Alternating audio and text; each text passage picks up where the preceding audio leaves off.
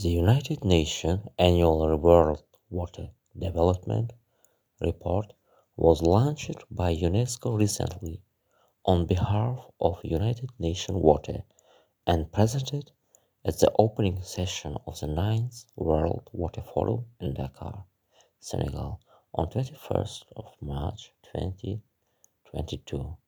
Coinciding with the Water, Water Day theme of groundwater, the United Nations report targets the specific challenges of managing a largely hidden resource.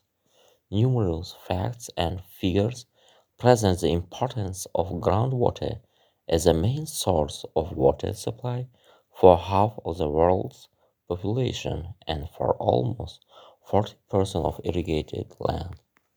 The report also explains that despite this, groundwater remains maligned, poorly understood, undervalued, and mismanaged. To establish a clear understanding of the role that groundwater plays in daily life, the report focuses on the dependency impact relationship with agriculture, human settlement, and industry. It then explores issues of governance, climate change, and ecosystems as part of the challenge. Regional perspectives are provided, demonstrating how these issues feature in different contexts. And finally, the interlinkages between groundwater and human health, poverty alleviation, and gender equality are highlighted. The report sets out knowledge and tools for policymakers to formulate and implement sustainable water policies.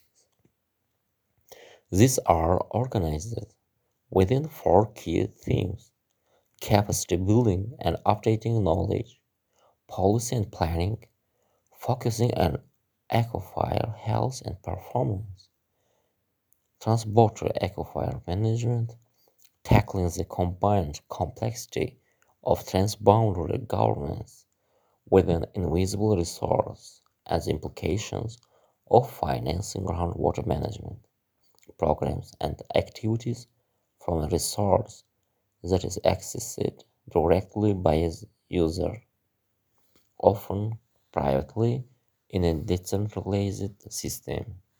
A YouTube video accompanying the launch of the report is explicit that the core aim is to protect groundwater from pollution and overexploitation and improve our knowledge of the subsurface, making the invisible visible.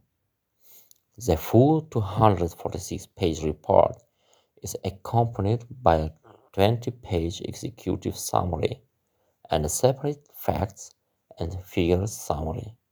You can download it through www.unitednationwater.org.